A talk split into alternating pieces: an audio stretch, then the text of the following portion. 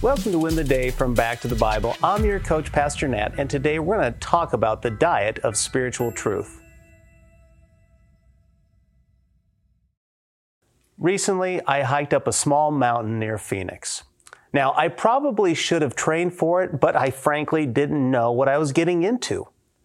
Now, my diet is pretty solid. I'm very intentional about what I put into my mouth but I'm not the best at physical training and exercise. So when I attempted to hike up this mountain, I struggled.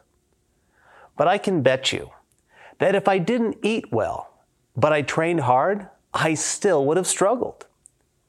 To be fit and healthy involves both the discipline of feeding and training my body well. Jesus knew that life for a believer would be more like an obstacle course than a treadmill. So we need proper training and diet to sustain the journey. This is what Jesus said about this in John chapter 17 verse 13. But now I am coming to you, and these things I speak in the world, that they may have my joy fulfilled in themselves. I have given them your word, and the world has hated them because they are not of the world, just as I am not of the world. I do not ask that you take them out of the world, but that you keep them from the evil one. They are not of the world, just as I am not of the world. Sanctify them in the truth. Your word is truth. As you sent me into the world, so I have sent them into the world. And for their sake I consecrate myself that they also may be sanctified in truth. Jesus is praying to his Father as he prepares to head to Gethsemane and then to the cross. In verse 11, Jesus has acknowledged his soon departure in death and ascension back to heaven. His departure is what will be the catalyst for the disciples' ministry. It would create the movement that is still active today. And here, he is praying that the disciples' joy may be fulfilled, despite the hardship and sadness of Jesus' departure. They can still be joy filled in the power of the Spirit because they are living in God's will. Now, you may remember that Jesus has already spoken about the world's hatred for him and even his followers.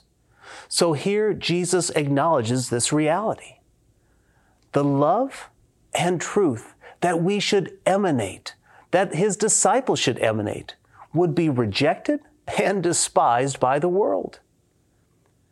Now, I get it. Rejection is undesired even if it's expected. Hatred stings when love is provided. Hostility is mourned when hope is available. So Jesus prays, sanctify them in the truth. Your word is truth.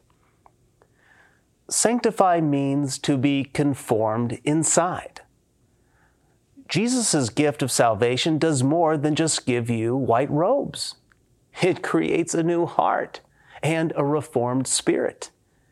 It provides the daily process to be molded or conformed into Jesus' image. The primary mechanism that God uses is His Word. Now, yes, prayer, repentance, submission, and worship are part of this process too. But God's Word is the tool that we can use to renew our minds, as Paul would write in Romans 12. There's a lot of static and a lot of noise in the world today that distracts us from the truth we like to run on emotions and even headlines instead of God's Word.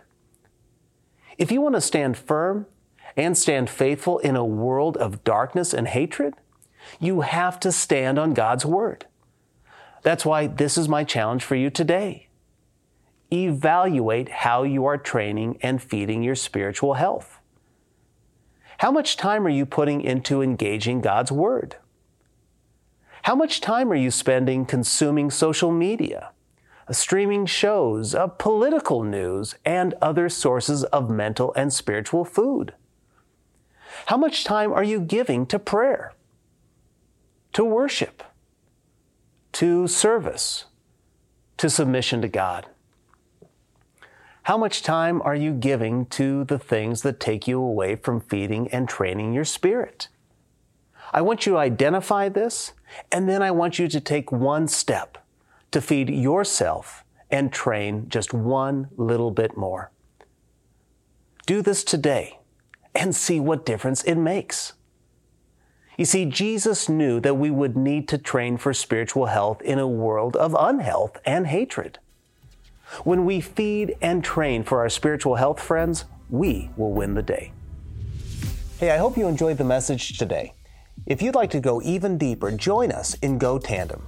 Go Tandem is our spiritual fitness app to help you move closer to Jesus each and every day. So download Go Tandem on your mobile device. Oh, and by the way, this service we offer is at no cost to the user or even to the churches who benefit, but it does come at a real cost would you consider partnering with us at backtothebible.org? That's backtothebible.org.